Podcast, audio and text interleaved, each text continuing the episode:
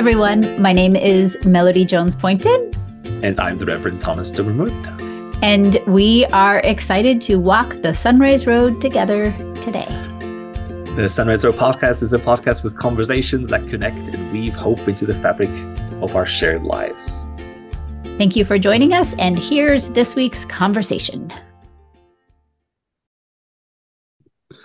I am so very pleased to have two um, wonderful folks in our community who I think are well worth knowing and should be famous. They're famous to us for sure. One is Judy Hart. She is a member of our community and has been working with us on our Justice in Action um, project that we're working on here as a community. And through that, I learned that she is also one of the co founders of the Angels Theater Company, mm-hmm. um, and also the executive director. Tim, you're going to have to help me out with your foot. It's the executive artistic director for Angels Theater Company, um, who is a friend of ours and has been um, with us before um, when we were talking about This Mortal Life, also. And there's a new play coming out from Angels Theater Company. So we wanted to invite them both to talk to us about hope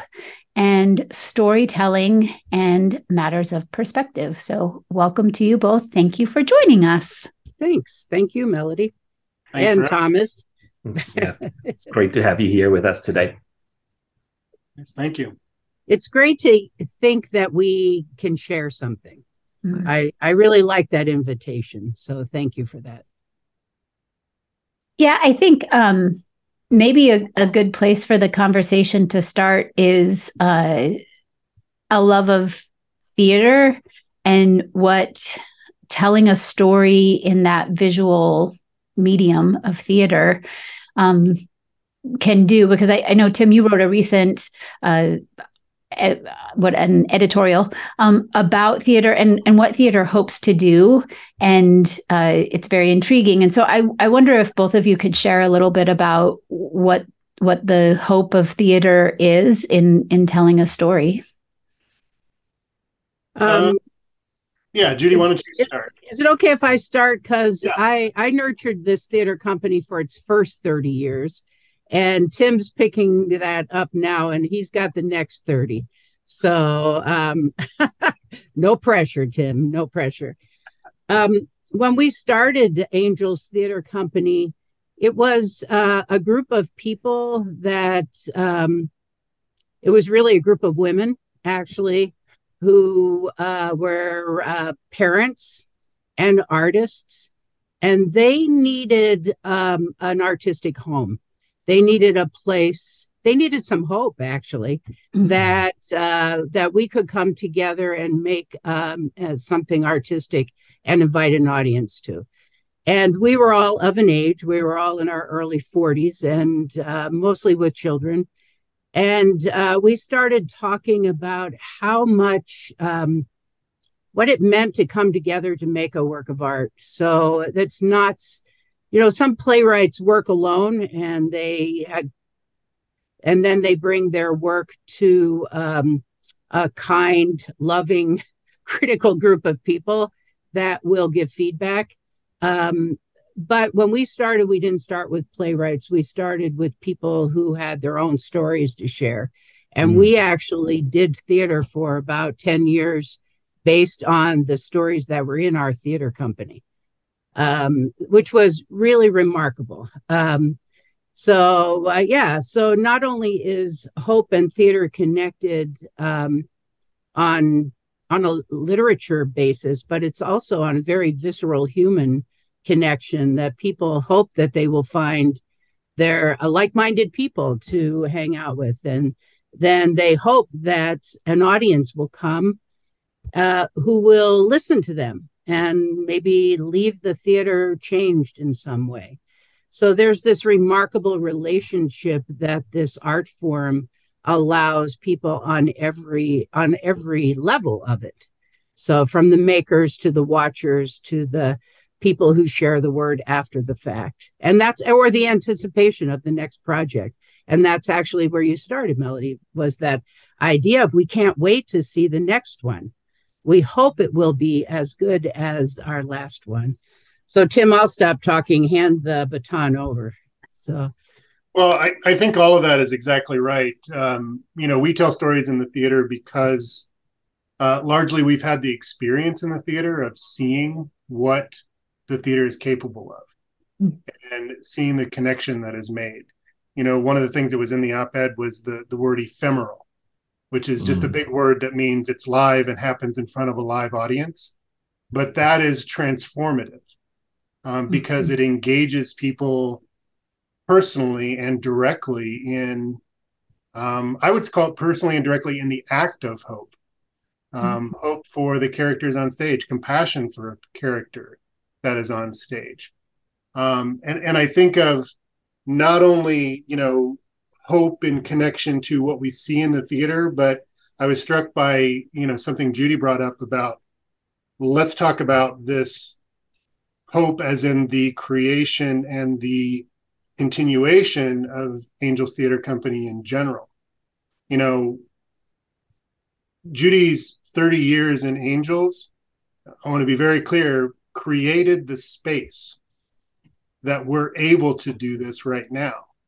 Um, we don't exist without that 30 years of space creation and that 30 years of um, I don't think I'm mixing my metaphors, tilling the ground or making this a place where these kinds of creative activities, not only for the theater artist but for the audience, can exist. And I and I pulled several of those things out of the the book that you provided on hope. Is that these spaces have to be created and have to be cultivated and have to be nurtured in order to flower and succeed. Um, and so I think what we're able to do now, or what we hope we're able to do now, is based on that uh, work and that process and that legacy that is that has already been uh, created for us. Yeah, I think the theater is so good. Um, I loved that chapter on proximate and aspirational purpose, and um, that's we've uh, the Angels Theater Company has actually been a lesson in that because we really had to be improvisational all the time and one step at a time because um, it's kind of interesting how people go come and go in this town especially when it comes to theater people. Um, route 80 goes really fast in both ways. And you know people come in often because they're either participating in the university or they came with their partner that's um, working in the university and they stay for a short time. So you have to, you know, as much as we we always aspired to use what we could.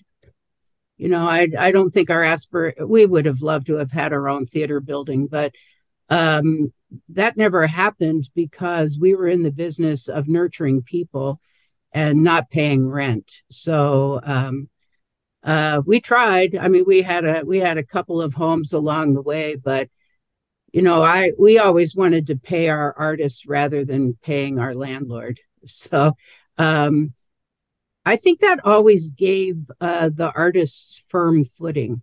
I think they always felt that they were appreciated in a really remarkable way. When we had nothing, we still gave them something. So mm. we always split the, you know, whatever money came in, we tried to give it to artists first. So that's a great legacy too. Um, th- those are good shoulders to stand on. That kindness, and th- and that's still our operating procedure, yeah. our, our, mo, if you will, is that we um, we remain homeless. Quite honestly, through the pandemic years, we would not exist if we didn't. Yeah. And um, you know that idea of honoring artists and making sure that um, we pay our artists first is, is still a legacy and a um, and a lesson that we take from from our past from judy yeah. 30 years of being a volunteer so uh, um uh yeah it's all that's there's so much hope in there you know i when melodie when you mentioned that word and when thomas talked about hope as being hope is ephemeral hope mm-hmm. is mm-hmm. You know, it's like, oh, I I hope that happens, but I've got to take these steps to get there. So mm-hmm. uh, I think theater's a great, um, just a great lesson in step after step after step.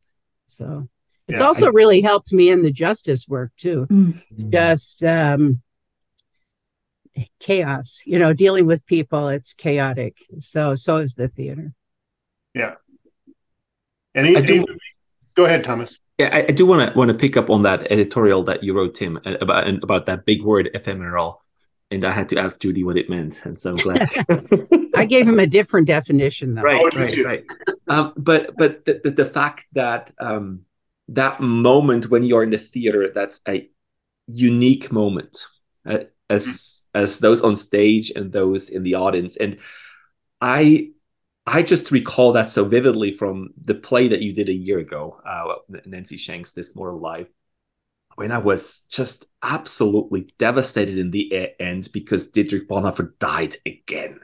Mm. And and and I was I was offended by that because I, for somehow I was hoping that this time there might be a different outcome. And and and and there's there's something that happens there uh, as being part of that that moment that you are really you, you write in the uh, article about the das, das, das Mitleid, uh, das Mitfühlen, the, the, the compassion, the the identification with the characters, and and and that something happens within us there.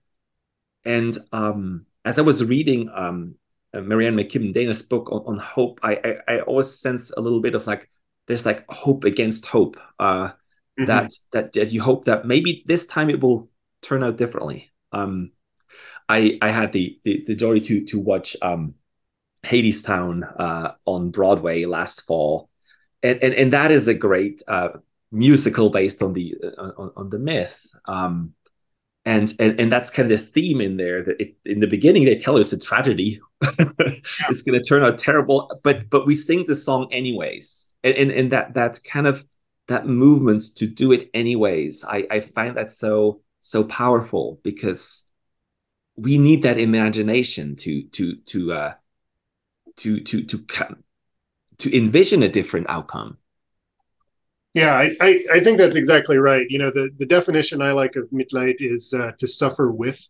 Mm-hmm. because to your point um i mean we go in knowing that dietrich bonhoeffer is going to die but being able to suffer with him gives us the hope that it could turn out differently mm-hmm. and that's why we mm. walk through that journey um, and there is something that you know I, in the in the book too I, I i read about the mixing of hope and joy and there is you know tragedy is is strange because tragedy at some level elicits joy um, and that's always been a conception back to aristotle of why does this happen why do we watch someone else's suffering and, and feel and feel joy about that.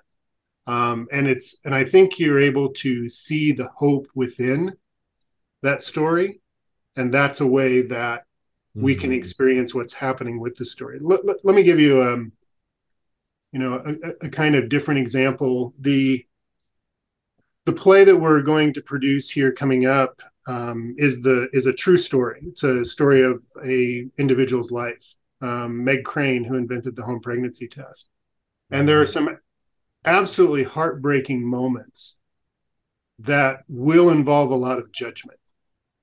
Mm.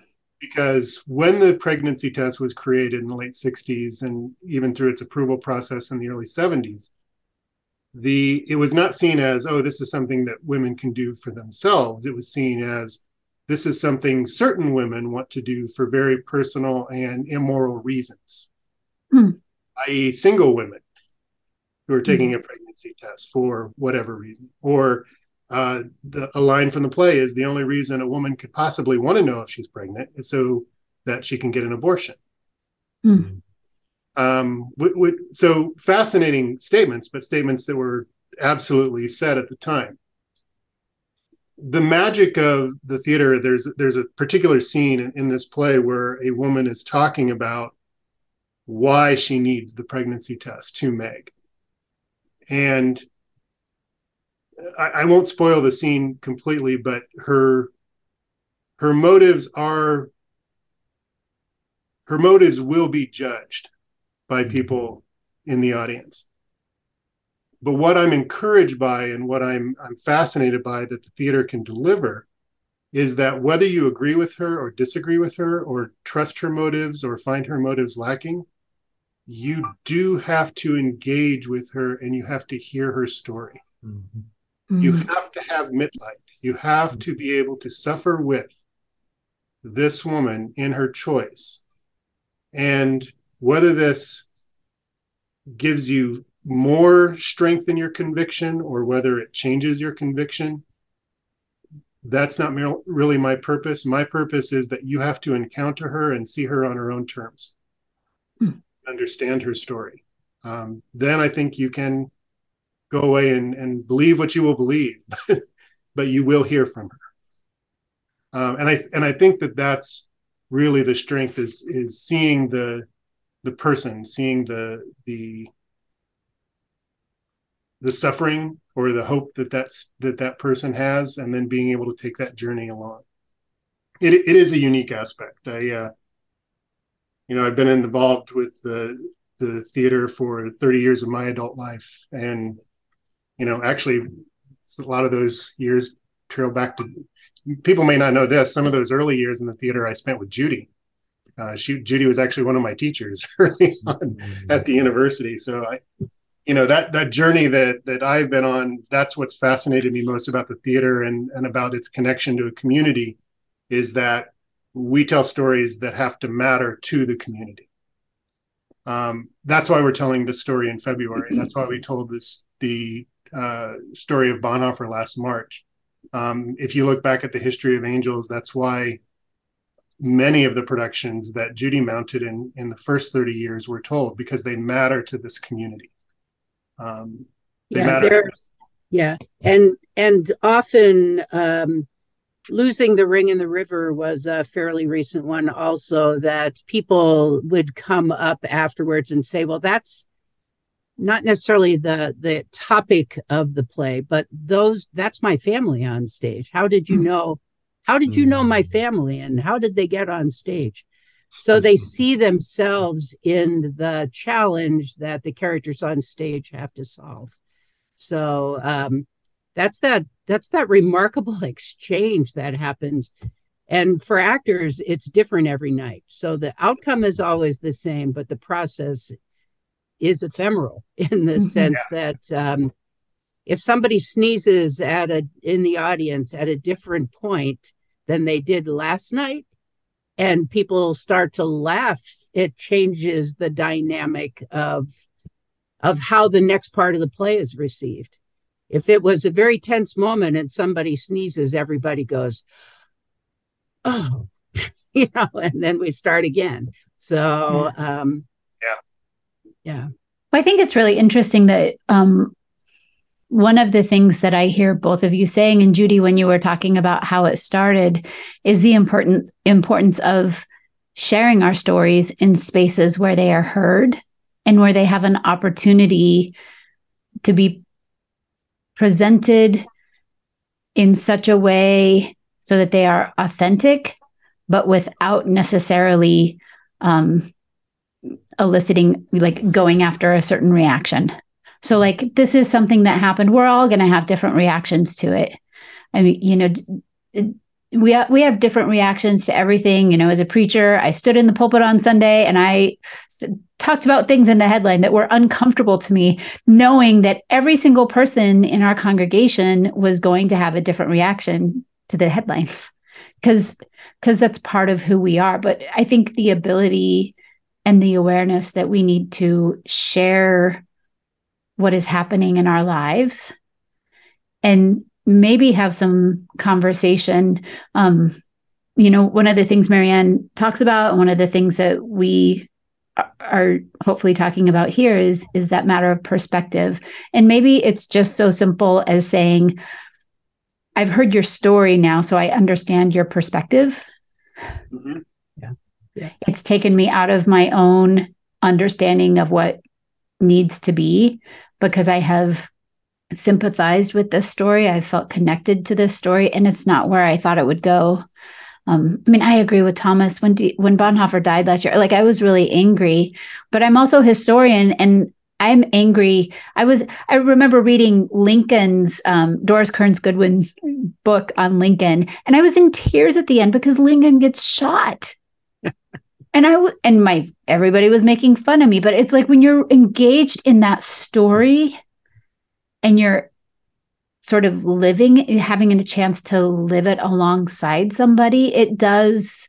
It draws you in and and sort of breaks down for me break hopefully breaks down barriers and my understanding and um, a revelation an apocalypse if you will um, uh, that i maybe wouldn't have known otherwise there's a i'm going to try to connect something you just said because I, I think it's interesting and and with with no disrespect to film we all love films right but there's something different in let me let me pick on titanic we all went to see Titanic knowing that the Titanic sinks at the end. And we may have been emotional at watching that movie. But I don't think that, at, at least for me, I expected or thought that there was any hope that the Titanic would make it through the iceberg. Mm. And yet, when I watch a play, when I see someone on stage, like you were mentioning earlier, there's a possibility that Dietrich lives. There's a possibility, and and and I don't know what to to say to describe that feeling, but it there's a more personal connection, a more a greater sense of hope that we can impact the outcome. Mm. Then and and I think that that has to do with the difference in the art forms and the way that we interact with the art forms, but um, I don't have the language yet to uh, to describe how that happens you, you do mention in your article, and we're gonna link your article uh, on the bottom of the show notes here. Uh, you, you do mention the the observation that that people in an audience share the heartbeat or sh- share the breath, and that there's something synchronizing in that moment. Uh, that happens not in the same way in a in, in a movie theater even. Um, mm-hmm. and even less of course now with streaming and asynchronous and and those kind of things um there's something really that kind of like tunes us into each other uh, that happens particularly in the theater yeah we experience theater in a community mm-hmm. We sometimes experience film in a community but but not often and and i there again i think there's some some artistic reasons for that but but yeah it's um, I, I, I shared that um, I was talking with a colleague about that that idea, and, that, and that's a study from the UK that you know started I can't imagine putting heart monitors on people when they walk into a theater and that kind of thing. But you know, apparently that's how they did this research. But that also happens with people you agree with. Mm-hmm. They will find that your breathing and your um, and your heart rate start to sync up, uh, and even your your uh, eye movements, your blinking. Like if you are in agreement with somebody, your your blinking will synchronize. This is going to change the way I have meetings. I'm going to be looking at people's eyes like, are you blinking when I'm blinking? I think it doesn't Who's work when you look Who's for it, Melodie. Man, but I there, there's something you know that the, there's a community aspect of that that I do think mm-hmm. is important, um, and you know, there's a there's a, another layer. This doesn't relate directly to where we are in the conversation, but I didn't want to forget it. Um, uh, sometimes artists leave their best work in the rehearsal hall. Mm-hmm. You know, because sometimes it's mm-hmm. the discovery of mm-hmm. of how to deal with that moment that um, happens in the rehearsal hall, and we never see that discovery again mm-hmm. on stage. But that's an electrical thing that that I know Tim has experienced. I'm I'm sure everybody has experienced it in one way or another. You just can't go back and get that first jolt. Most people only go to the theater, they see something once. So they're left with that visceral response when something was either the way they thought it was going to be or some surprise happened. Um, but artists feel it so uh, at so many different times. It's not always in front of an audience so um, which just just fills that whole experience up with all the ghosts that are all those moments, you know, that you uh, found along the way that um, the audience doesn't know that, but the artists do. The artists say, ah, mm-hmm. You know, every time I get to this word, I smell something that is mm. very interesting. Why did that happen that way? So mm. um, I'm just, I'm a total visceral artist, you know, as much as Tim, Tim and I talk about it all the time. He is he is such a thinker and uh, such an intellect, and I get none of that. So um, I, it accumulates, and sometimes I look good because it accumulated along the way. But I'm all about the physical response mm-hmm. that either an actor has or an artist or an audience has. And sometimes it's so visceral you can't move at the end of a performance and I think we experienced this um, with the Bonhoeffer play. It's that mm-hmm. it's that moment when it didn't change, and you just think, mm-hmm. "Oh, I have to go out into the world and have my life mm-hmm. without it changing." So when the bad guy took that painting, I'm still mad about that. I can't believe he took the took the painting. Do you think? Um, do you think that there's hope in every story? Mm. oh, it's a great question. Um, I do, and I do not necessarily from the characters of the stories point of view, but because of why we tell the story mm. and what the story tells us about life. Mm.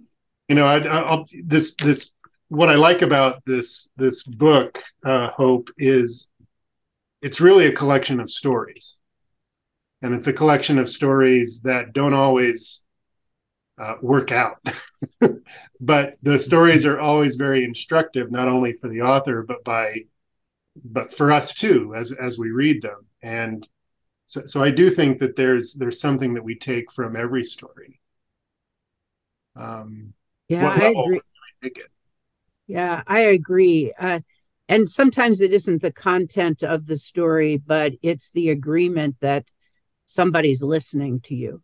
Mm. So I, I think that that being heard, somebody listening is our hope.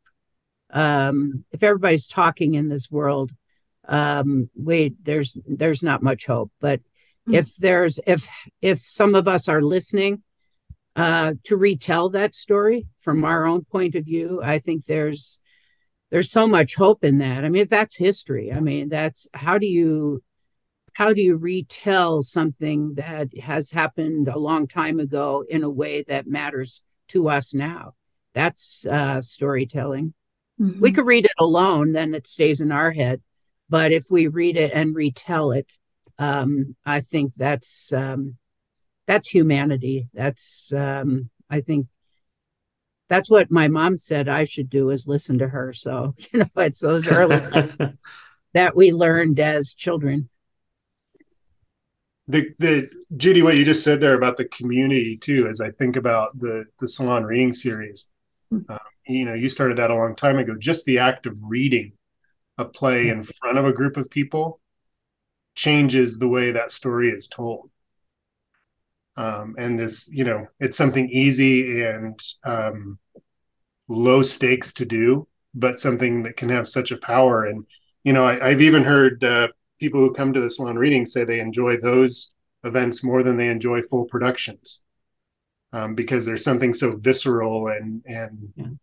And distilled about that experience and dangerous you know yeah. there's a little danger there mm. dangerous how uh something might unusual something unusual might happen like a dog might come into the room or you know, or somebody drops their wine or um, yeah or the the whole music stand topples and we have to wait till everybody puts everything back together again. So it's it's not perfect. It's imperfect. The the the perfect mm-hmm. is not a goal there right? Right. Uh-huh. no. I i love that, that. yeah. Yeah. I love that um because in our in our business, um, in a sense, we are um, a part of every week um, trying to do some of the same things that we've been talking about, you know, sharing a perspective. Um, and I'm sitting here sort of wondering, like, I wonder if they did that test in a that heart test in a in a mm. church, if people if people would come together as you know their their hearts might start to beat on the same uh, rhythm and and wondering just what that does um, with the unpredictable you know because um, in my experience um, tragedy happens all the time you know and and we've been talking a lot about hope obviously but um, hope is most present in those times. I mean i i think about the times that somebody had a a physical emergency in the middle of worship and the hope of the people coming together and and praying or you know like when we carry that story together um what what does the hope become? And it's not always where we thought it would be with dietrich bonhoeffer not really dying. And that guy leaving the painting. He took the painting. Still angry but if it helps uh, that painting hangs in nancy's house now I thought you were going to say it's right it. behind me. yeah. We, we, uh, we, gifted the painting to Nancy at the end of the show, and she was very excited. oh, yes, yes, yeah.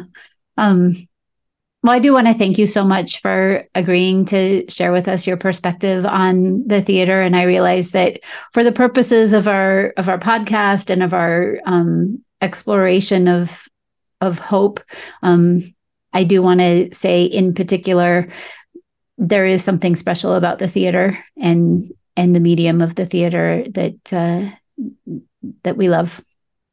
Can you just give us a quick plug about uh, Predictor? When is it happening? Um, how do people oh, see it? Yeah, certainly.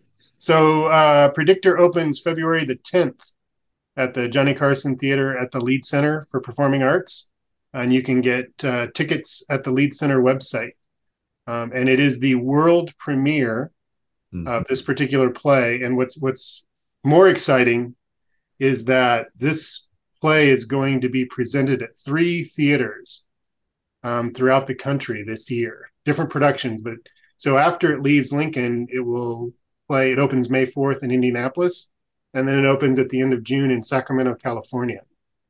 Um, so this is a, a play that is going to go across the nation and Lincoln gets to see it first. Very cool. Um, uh, to follow up, do has there have there been any other productions of This Mortal Life also? Uh, not yet, but not yet. Have, uh, we, we we may have something more news on that soon. All right. All right. Well, we hope that you will let us know and share with us. And we are so appreciative of the work of Angels Theater Company and the um, the thought provoking um, that that you do for us as a community, and a special shout out to one of our favorite actors, uh, Mason Gustafson, who apparently is not the nice guy in this play. but I don't know more than that. I don't know more than that. He plays a variety of characters. Some of them are lots of fun, and one of them uh, has the potential to make people very angry. Mm.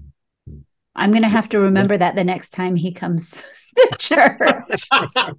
yes. He's it's just a play. It's just a play. Just a play.